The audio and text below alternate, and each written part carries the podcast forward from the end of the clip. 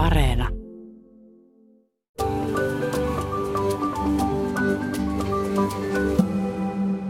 Oletko se Mikko kuullut sitä juttua, kun poliisit löysivät kuolleen hevosen Nudensöörin kadulta? No siis kävi näin, että he löysivät kuolleen hevosen Nudensöörin kadulta, mutta kun kumpikaan niistä ei osannut kirjoittaa sitä kadun nimeä, niin he vetivät hevosen Mannerheimin tielle. Tämä on mun vakiovitsi. Tämä on oikeastaan ainut, jonka heti muistan, jos pitää vitsailla. Mä huomaan, että jonnekin mun oman takaraivan perukoille on jos tähän junnuvuosien kevätpörriäisestä painautunut tällainen vitsi, että pojat laskivat joukolla mäkeä. Voi joukoparka. Mitähän tämäkin meistä kertoo, että nämä nyt on valikoitu noista meidän vakiovitseistä, kuolleita hevosia ja kaveri pulkkana. Mutta mitä Silkka, kun sä mietit uskontoa, tuleeko siitä mieleen nauru ja huumori tai vitsikkyys? No ehkä enemmänkin jokin aika vakava ja vähän arvokkaan, iloton, ehkä jopa surumielinen. Kerrotaanko esimerkiksi raamatussa yhtään vitsiä? Vai onko vaikka tällainen kehotus ajatella kamelia kulkemassa neulan silman läpi tarkoitettu huumoriksi? Mutta ei kyllä esimerkiksi kirkon penkissä ole mitenkään ollut kauhean vaikea pidätellä naurua. Miksi se uskonto tuntuu olevan jotain niin kauhean vakavaa ja huumoritonta? Ja toisaalta onko se huumori itsessään jotain ihmiselle aidosti tärkeää? Näitä selvitellään tänään, kun aiheena on huumorin ja uskonnon rajapinnat. Vieraana meillä on huumoritutkija Jarno Hietalahti, enemmän huumoria kirkkoon kaipaava pappi Elina Vaittinen ja eksegetiikan professori Lauri Tureen. Olet kääntänyt korvasi horisonttiin. Minä olen Mikko Kurenlahti. Ja minä Hilkka Nevala. Jarno Hietalahti. Huumoritutkijana voisi ajatella, että sulta on aika monta kertaa varmaan pyydetty, pyydetty, että kerro meille vitsi. Niin onko sulla löytynyt joku tämmöinen vakiovitsi, jonka sä aina silloin kerrot? Kiitoksia Mikko, että pyydät minua kertomaan vitsin, vaikka no suoraan et varmaan pyytänyt, mutta tulkitsen, että nyt pitää kertoa vitsi. ja tämä on vakiovitsi, joka mä tyypillisesti kerron. sen verran taustaa, että tämä vitsi, kun sen ensimmäistä kertaa itse kuulin, niin tuli tunne, että tässä on jotain hauskaa, vaikka en tajunnut, että mikä se hauska siinä on. Joten pistetään paha kiertämään. Ähm, kolme loogikkoa meni baariin ja tiskiltä sitten juomanlaskija kysäsi, että laitetaanko kaikille olutta. Ensimmäinen loogikko vastasi, en tiedä. Toinen loogikko vastasi, mm, en tiedä.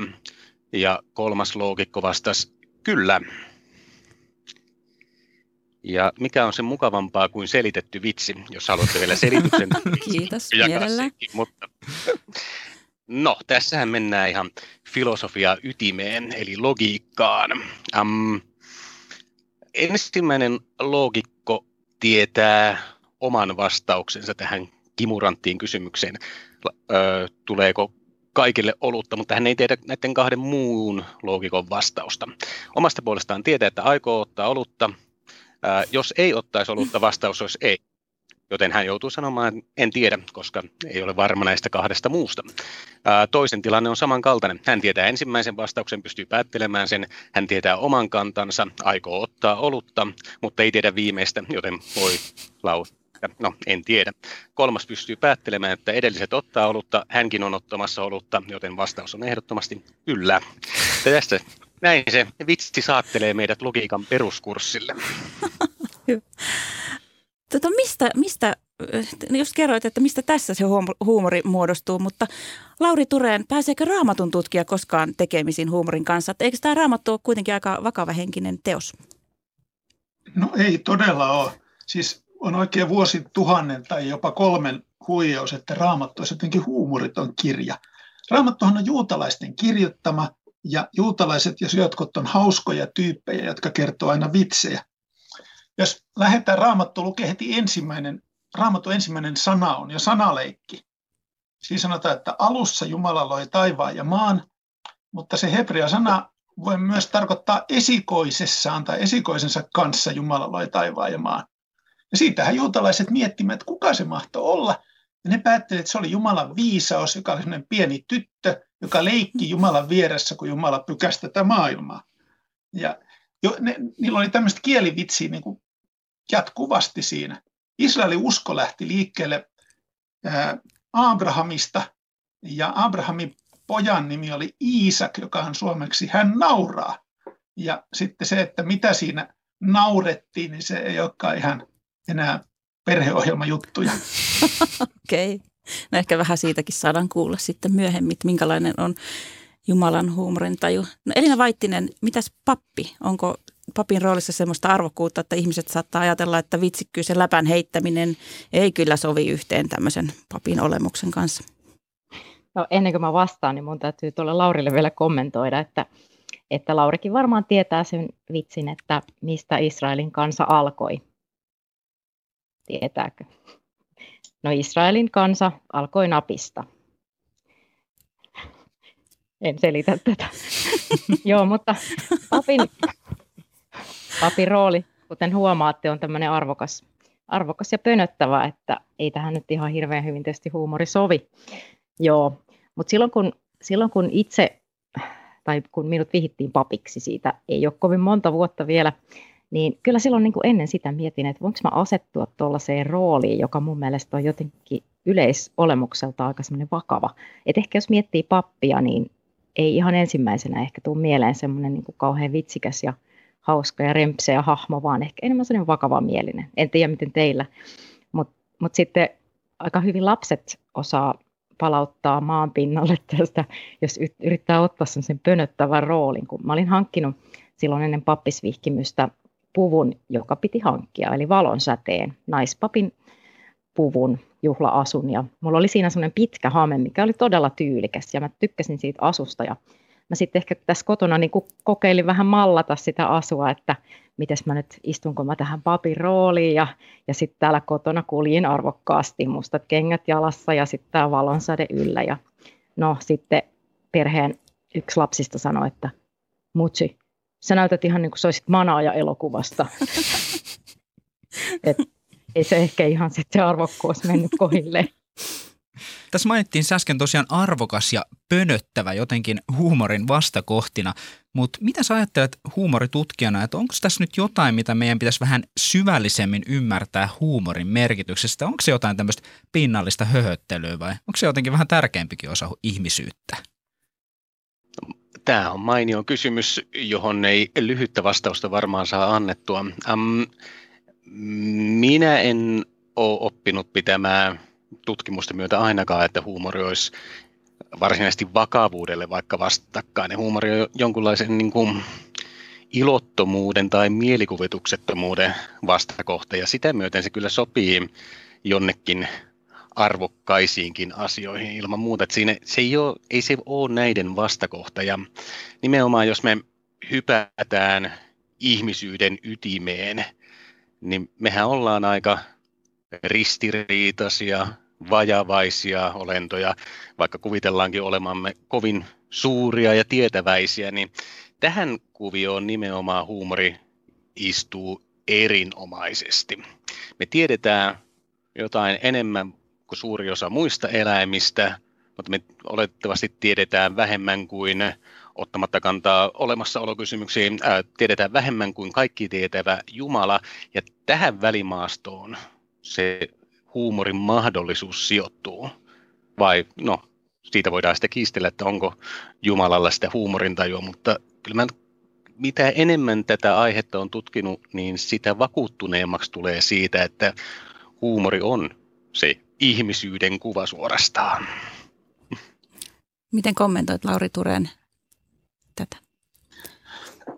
No siis Jumalallahan on huumoria raamatussa älyttömän paljon ja, ja se menee just usein niin, että, että tavallaan niin kuin mitä syvällisempi ja vakavampi aihe ja mitä arvokkaammin siitä puhutaan, niin sitä enemmän siihen yhtäkkiä tulee mukaan huumoria. Eli raamatun kaikkein vakavimmat kirjat, niin ne yhtäkkiä niin kuin pistääkin vitsiksi. Esimerkiksi Jobin kirja. Jobin kirja käsittelee kärsimyksen ongelmaa paremmin kuin ehkä mikään filosofinen teos on koskaan käsitellyt. Se on tosi synkkä tarina kaverista, joka ilman omaa syytään menettää kaiken omaisuutensa ja, ja sitten kymmeniä lukuja erilaiset sieluhoitajat yrittää sitä parannella, mutta ei onnistu. Ja, ja Job kärsii kovasti. No sitten hommat ratkee lopuksi ja sitten yhtäkkiä ihan viimeisissä jakeissa sanotaan, että kaiken tämän jälkeen Job sai yhtäkkiä tuhansia vuosi, vuohia, kameleita, härkiä, aaseja ja kymmenen lasta, ja nuorimman tyttären nimeksi tuli, nimeksi tuli luomiväripurkki. Eli se, Jumala veti yhtäkkiä maton alta täältä kaikilta hauskalta, kaikilta vakavalta, mitä oli tapahtunut. Ja näitä vastaavia. Joona oli kovasti arvokas ja pönäkkä, pönäkkä profeetta, ja sitten hän yhtäkkiä pakenee Jumalaa ja päätyy pitämään hartaushetkeä kalan vatsaan ja veisaa virsiä siellä. Ja no, joku ottaa tämänkin tietysti vakavasti, mutta entä sitten kun kala pulauttaa, oksentaa Joonan rantsuun ja Ro, Joona menee sitten eh, saarnaamaan suurvallan vihollisten pääkaupunkiin parannusta ja Joonan harmiksi ne tottelee ja myös eläimet tekee parannuksen säkissä ja tuhassa. Ja sitten Joona hermostuttaa tämä ihan hirveästi ja Jumalakin ihmettelee, että miksei tämä nyt kelpaa sinulle. Se on täysin semmoista groteskia kieliposkella heitettyä koko se Joonan kirja. Ja, ja kun sanotaan, että kirkon oppi perustuu raamattuun, niin tämän perusteella kirkossa pitäisi olla paljonkin huumoria. Mutta ei sitä vaan aina kaikki uskalla sieltä oikein lukea. Mitä Elina Vaittinen, miltä tällainen raamatun tulkita sun korviin kuulostaa? Että onko tässä jotain, että jos pääsisi tämmöistä saarnaamaan kirkossa, niin muuttuisiko jotenkin käsitys kirkosta tai kristinuskosta nykyihmisen silmissä? No, mä oon itse jotenkin sellainen hauskuuden ystävä, että mun mielestä kaikessa on aina jotain hauskaa. Ja toki sitten, kun mietin vaikka papin työtä, niin onhan siinä niin kuin paljon semmoista hirveän synkkää ja joka vaatii tietynlaista vakavuutta. Että jos oot vaikka siunaamassa hautaan vainajaa, niin ei siinä, niin kuin, ei siinä vitsailla, että jos ei sitten niin kuin, vaikka muistotilaisuudessa kerrota jotain kaskuja, siihen vaikuttaa sitten se ilmapiiri, mitä omaiset toivoo ja täytyy niin kunnioittaa kaikin tavoin niitä läsnä olevia ihmisiä, että, että huumorihan voi myös loukata, mutta, mutta jotenkin itse, itse niin kuin, mä oon sellainen, että mä haen huumoria myös niin kuin tosi rankoista asioista ja ja jos on elämässä ollut jotenkin rankka vaihe, niin sitä enemmän vaan niin kuin viljelen vitsejä ja etsin niin kuin sellaista positiivista ja hauskaa kulmaa, koska jotenkin myös niin kuin etäännyttää siitä, siitä sellaista ankeudesta. Mutta sitten jos mä ajattelen niin tätä suomalaista hengellisyyttä, niin kyllähän hirveän paljon varmaan on vaikuttaneet vaikka sota-ajat ja tietynlainen semmoinen elämän, elämän karuus ja rankkuus kylmillä pohjoisilla seuduilla – jotenkin ankaraa elämää, niin ei siinä ehkä niin kuin vitsi lennä, että on menty kirkkoon tosi hartaalla ja vakavalla mielellä ja, ja sitten se voisi olla jollain tapaa loukkaavaa, että pappi rupesi vaan heittää jotain herjaa. Mutta silti, silti musta niin kuin, kaikesta voi niin kuin keksiä jotain hauskaa ja, ja itselle jää mieleen semmoinen erityisesti sellainen niin kuin itseironia, jos sitä löytyy papeilta, niin musta se on jotain sellaista tosi tosi niin kuin kolahtavaa, koska itsestäänhän voi aina heittää jotain herjaa. Se ei yleensä loukkaa, jos ei itse loukkaannut itselleen. Kyllä minä niin mieleni pahoitin tästä omasta jutustani, että en ole pystynyt puhumaan kellekään viikkoa. Jarno, sä oot tuota, niin, sanonut, että, että on historiassa ollut tällaisia hetkiä, että, että kristiuskostakin olisi voinut tulla vähän hupaisampi. Kerrotko vähän siitä? Kaiketi siellä on ollut kaikenlaisia Aasi Jumalan palveluksia, missä Aasi on tuotu kirkkoon ja seurakunta on ää, vastannut hirnuen ää, papin esittämiin kysymyksiä ja tämän tyyppistä, joka tuntuu hyvinkin ää, erikoisilta, huvittavilta nykynäkökulmasta, mutta kaiketi siihen, siis näihin Aasi Jumalan palveluksiinkin linkittyy se, että kuinka merkittävässä roolissa se Aasi onkaan läpi raamatun tai Jeesuksen taipaleen. Se on aina olennaisilla hetkillä mukana. Eli tavallaan tässä pystyy yhdistämään nimenomaan sitä tietynlaista vakavaa kunnioitusta hyvinkin hersyvällä tavalla, että ei ne varmaankaan toisiaan poissulje. Mutta kieltämättä tota, äm, nykyään, kun kirkossa jotain juhlatoimitusta seuraa, niin ähm, oli se sitten surujuhla tai ilojuhla, niin ei siinä ihan älyttömästi vitsejä heitellä. Ja sen takia olisikin kiva kuulla Elinalta vaikkapa, että kuinka itse ironisia saarnoja äh, olet vetänyt siellä ja onko yleisö mahdollisesti tai seurakunta tavoittanut niitä hupsuuksia, mitä siellä olet ehkä heitellyt? No mä voin tähän todeta, että kyllähän nykyäänkin aina välillä aasi tuodaan kirkkoon, ainakin silloin kun mä oon siellä. Mutta Joo, kyllä, kyllä mä oon siis usein myös, myös niin kuin heittänyt jotain, jotain herjaa. Mullahan on tämä tämmöinen läppävika, eli siinä suhteessa, että heittä, heitän aina vähän huonoa läppää.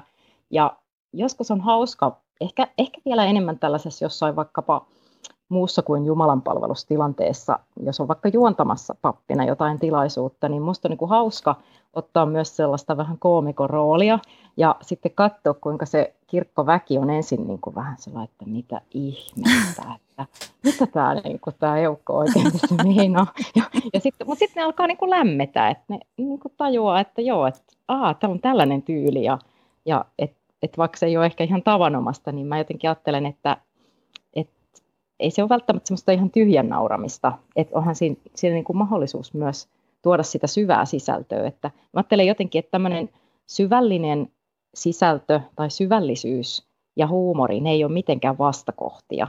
Että mä itse koen olevani tosi syvällinen ihminen ja menen niin välillä hirveän syvissä vesissä, mutta sitten mulla on jatkuvasti se semmoinen huumorin taso, joka niin kuin tasapainottaa sitä, että mä niin kuin tavallaan näiden kahden eri tason välillä niin kuin liikun ja, ja sitten mua myös paljon puhuttelee se, että kun ihmiset myös uskaltaa, se on tietynlaista heittäytymistä. Se vaatii siis, että pappi uskaltaa heittää jotain herjaa, niin se vaatii myös semmoista pientä rohkeutta, koska se siinä asettaa itsensä jollain tapaa niin kuin haavoittuvaan asemaan.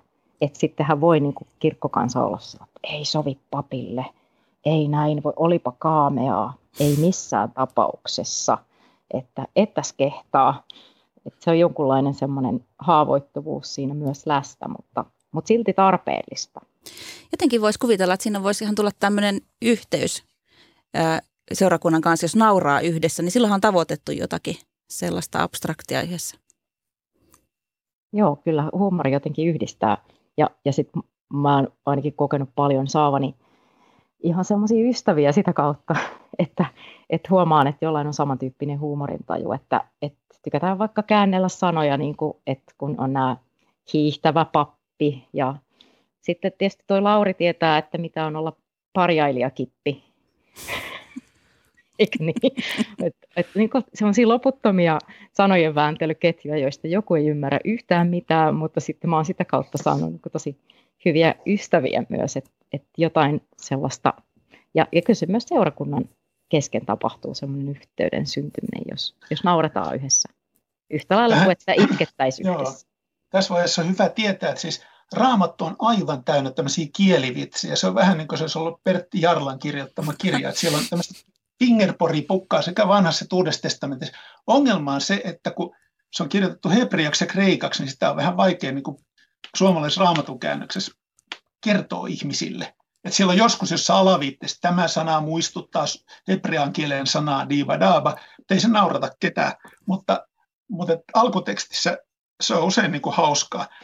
Ää, mutta on siellä sitten sellaistakin, mitä jos vaan suostuu ymmärtämään, niin se on aika kivaa. Esimerkiksi Jeesuksen yksi kaikkein vakavimpia keskusteluja, siis semmoisia teologisia pohdiskeluja, on kerran jossain Samariassa se lähettää kuumana päivänä opetuslapset hakea lähikylästä ruokaa, ja sitten se tapaa semmoisen paikallisen naisen, joka siis vierasuskoinen, alkaa teologisen väännön sen kanssa, melkein häviää sille naiselle, ja ne puhuu ehtoollis, ehtoollisesta sitten lopulta, ja, ja Jeesuksen teesiä on se, että joka, minä annan teille semmoista elämän vettä, että joka juo tätä, hänen ei koskaan tule janoja, joka syö tätä, niin hänelle ei koskaan tule nälkä.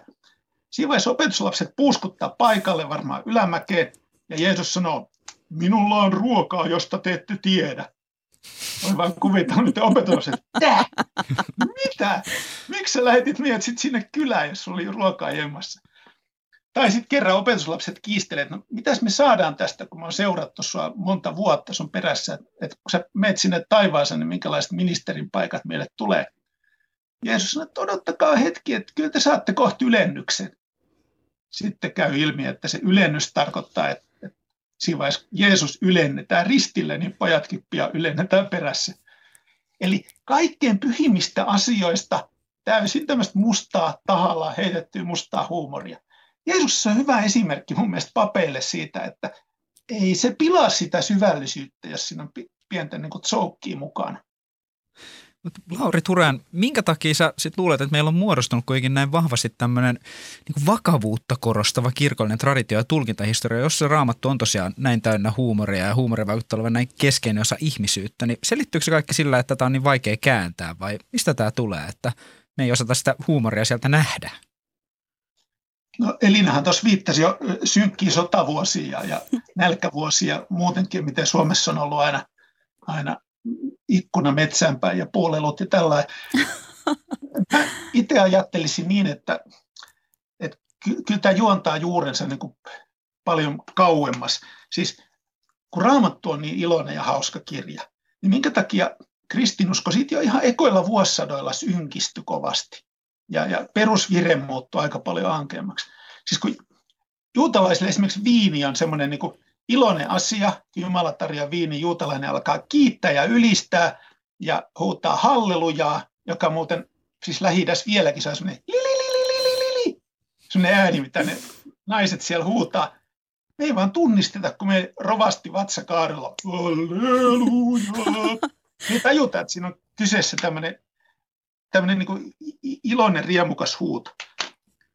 Juutalaisille oli, tämä oli näin, jos suomalaisille rippikoululle pojalle annetaan ehtoollisella viiniin, sanoo, ei kiitos, olen mopolla. eli eli niin kuin ajatus siitä, että kun kieltäydytään kaikesta kivasta elämässä, sitten ollaan jotenkin hurskaampia ja parempia ja mitä synkempiä, niin sitä enemmän kelvataan Jumalalle. Mistä tämä tulee? Ja nyt on niin, että me tiedetään se. Nimittäin ihan siellä kristiusko alkuaikoina vaikutti sellainen jännä suuntaus kuin gnostilaisuus. Ja se ajateltiin, että maailma on paha ja, ja, ja, ja joku ihme paha luoja Jumalaa joskus jonain maanantai-aamuna tukka vähän kipeänä mennyt luomaan tämän maailman. Ja se oli big mistake. Ja nyt kunnon hurskas tyyppi on se, joka pakenee pois tästä maailmasta ja kieltäytyy kaikesta kivasta, mitä täällä on. Sen takia pitää paastota ja ei saisi olla omaisuutta, ei saa nukkua. Kaikki mahdollinen kivaan pahasta. Mitä synkempi, mitä maailman kielteisempi, sitä enemmän ihminen ikään kuin kaipaa taivaaseen Jumalan luokse. Se on niin kuin hurskauden merkki. Mitä synkemmin pukeudut, sitä pyhempi olet. Ja ekat kristityt ja juutalaiset olisivat katsonut aivan niin kuin huulipyöränä tätä touhua. Mutta tämä tämmöinen niin kuin kreikkalaisperäinen raamat ulkopuolelle tullut juttu, niin se juun, jotenkin, jotenkin se niin kuin juuttu kristinuskoon ja, ja siellä se on kummitellut mukana ja musta tuntuu, että se vaikuttaa tänä päivänäkin vielä, vielä niin kuin meillä ja mennään muuta lääkettä siihen kuin se, että, että mennään sinne juurille takaisin ja katsotaan, miten ne raamatussa alun perin piti hauskaa ja, ja, ja koitettaisiin mennä mukaan. Miten Jarno Hietalahti, miten sinä filosofian tutkijana näet tämän, että miksi me nähdään uskonto usein tällaisena hyvin vakavana ja ilottomana asiana? Mistä, mistä tämä kaikki käsitys tästä tulee?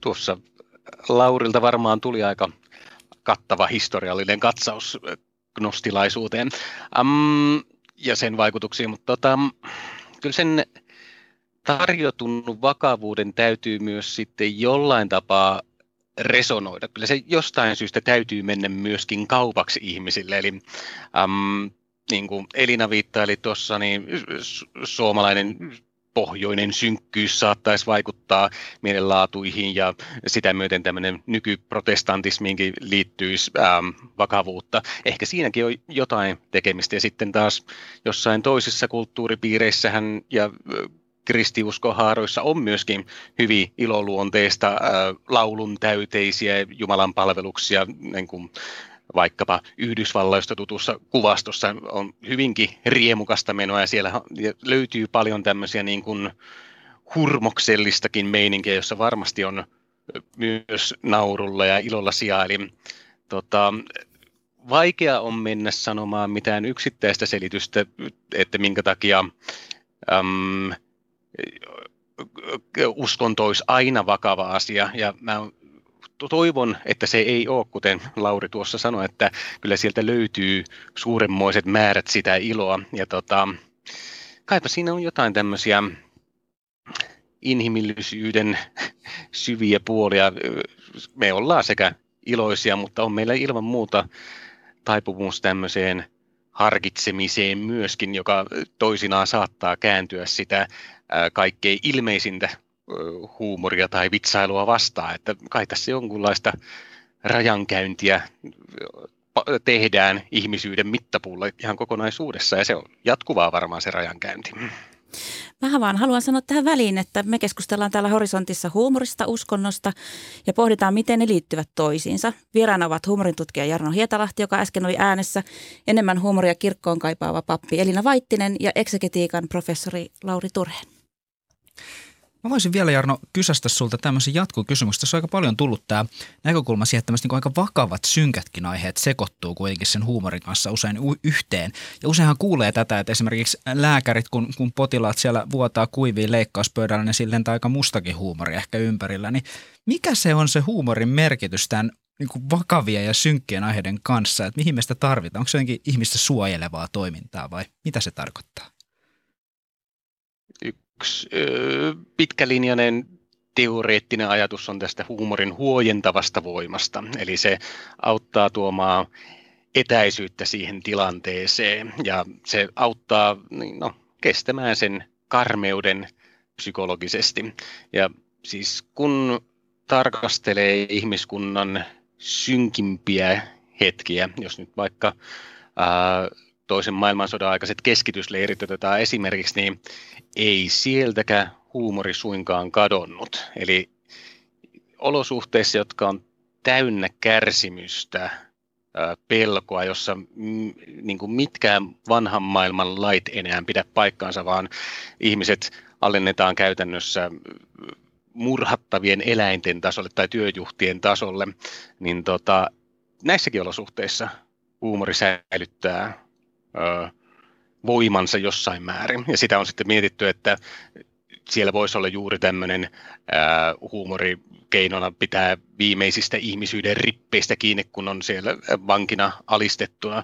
Mutta sitten se on, ehkä se on kuitenkin jonkunlainen ihmisyyden heijastuma, että ei se kaikki keskitysleirienkään huumori mitenkään niin kuin missään nimessä ylevää ollut tai ihmisiä ihmisyyden suuremmoisuutta heijastelevaa ollut, vaan kyllä siellä oli aika äm, törkeää pilkkaa sekä vangin vartioiden toimesta että myöskin vankien kesken, kun kamppailtiin äärimmäisen rajallisista resursseista, mutta siis se huumori vaan kuvastaa sitä ihmisyyden moninaisuutta myös kaikkein synkimpinä hetkinä nyt kun heitit tämän natsikortin esiin, niin mä luulen, että tässä on kyllä jotain, jotain syvällistä. Siis joskus on sanottu näin, että huumori on ideologian pahin vastustaja. Eli mitä tiukempi, oikeaoppisempi ideologia, niin kuin nyt fasismi tai, tai kommunismi, niin, niin nehän on huumorittomia. Ja, ja mitä Neuvostoliiton johtajat pelkäs erityisesti, niin Radio Jerevania. Se, että joku tämmöisen ideologisen systeemin niin kuin lyö läskiksi, niin, niin se ei niin kuin kestä sitä.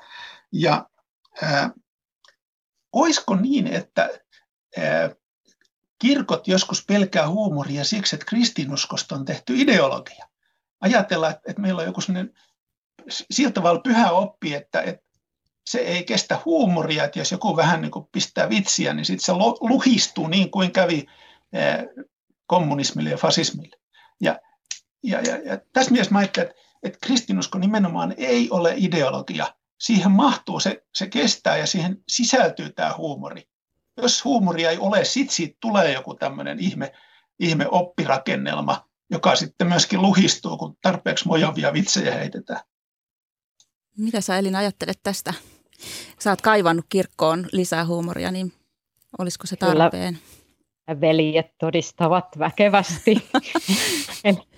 ajattelen jotenkin niin, että, että yksi syy siihen, miksi ihmiset saattaa olla niin kuin vieraantuneita kirkosta, voi olla myös siinä, että kirkko nähdään ehkä sellaisena vähän huumorittomana ja, ja ehkä sellaisena niin kuin tietynlaista semmoista valtataistelua ja kritiikkiä ja erilaiset mielipiteet niin kuin sotii keskenään, mutta mut sit monesti ei ehkä välity ulospäin semmoinen yhteishenki ja yhdessä tekeminen ja nauraminen ja sellainen niin kuin lämmin yhteys.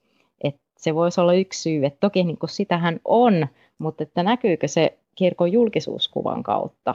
Ja jotenkin pappeushan on siis instituutio, ja sillä on hyvin vahva se semmoinen perinne, minkälainen on Suomessa pappi.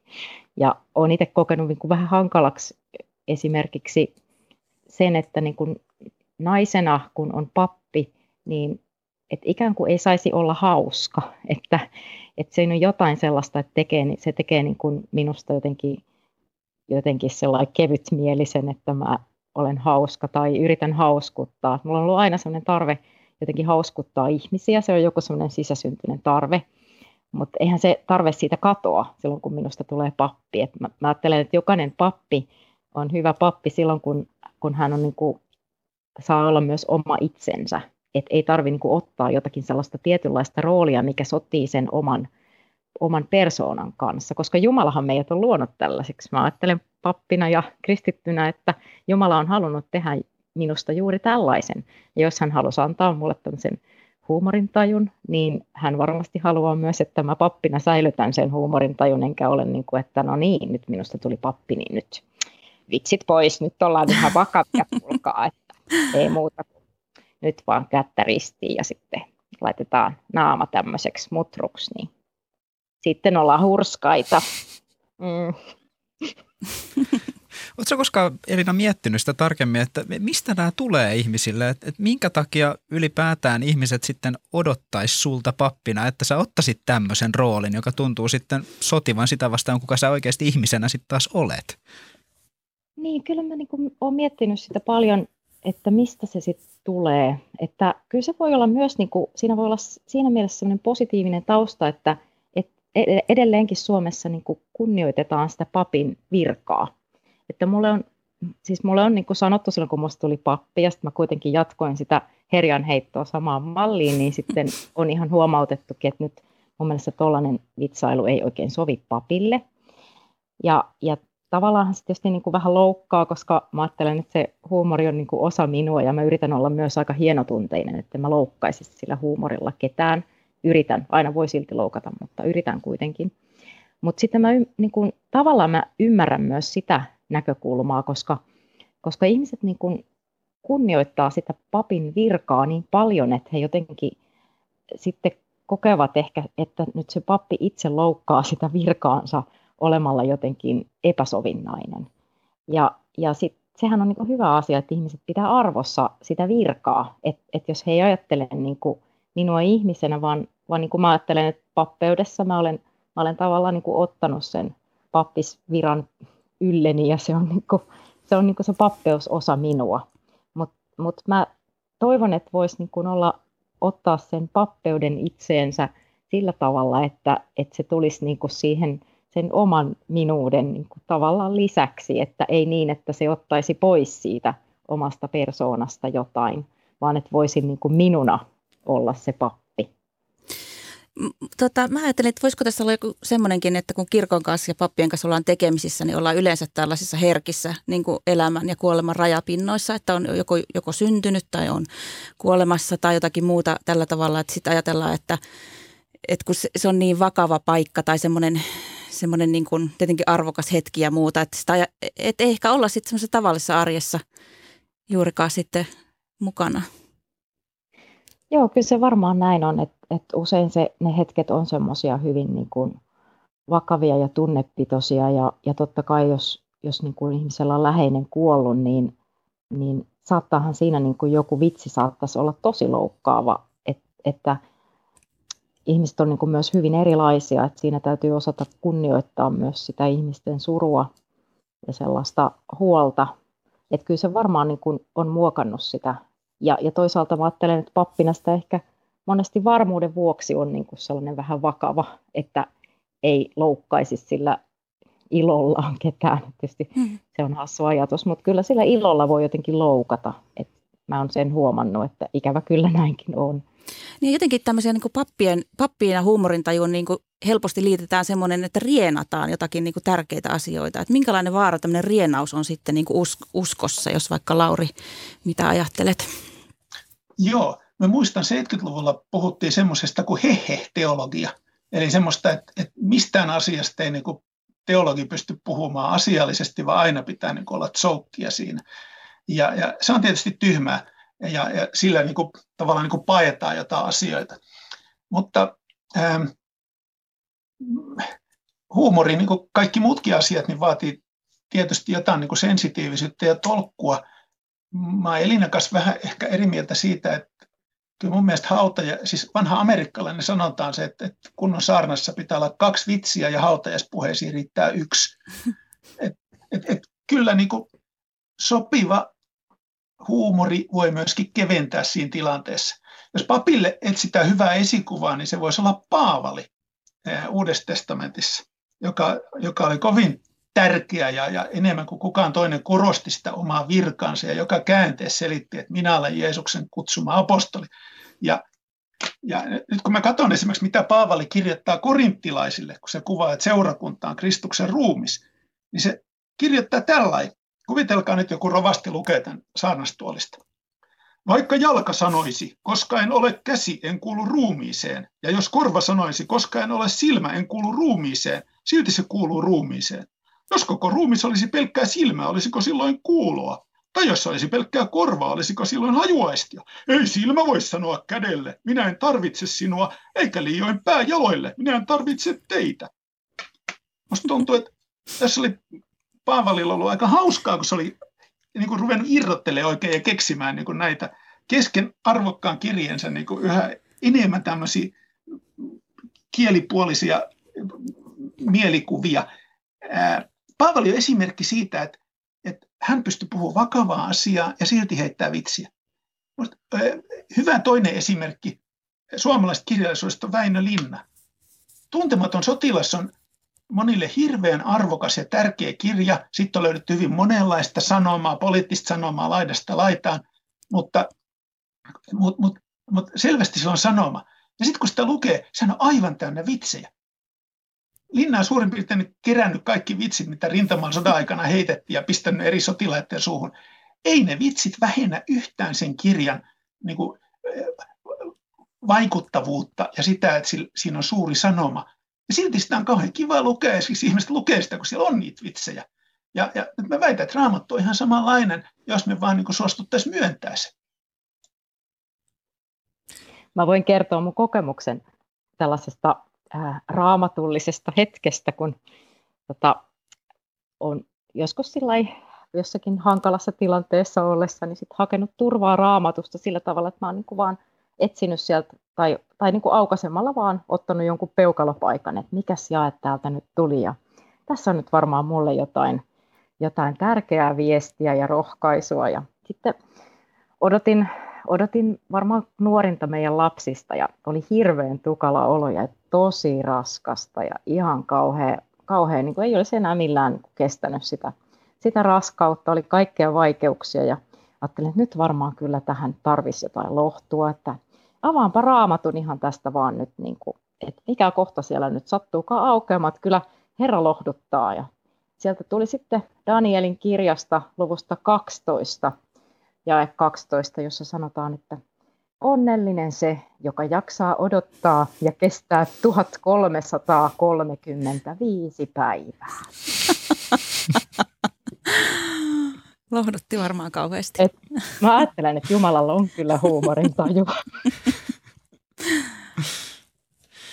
Tästä päästäänkin hyvin, hyvin Jarno, aiemmin jo sanoit, sanoit tuosta, että olet vähän pohtinut tätä, että onko sillä Jumalalla kaikki tietävänä olentona nyt sitä huumorin tajua. Vähän abstrakti kysymys, mutta saat myös tästä nyt kirjoittamassa tieteellistä artikkeleja. Mitä sä ajattelet, onko Jumalalla huumorin tajua?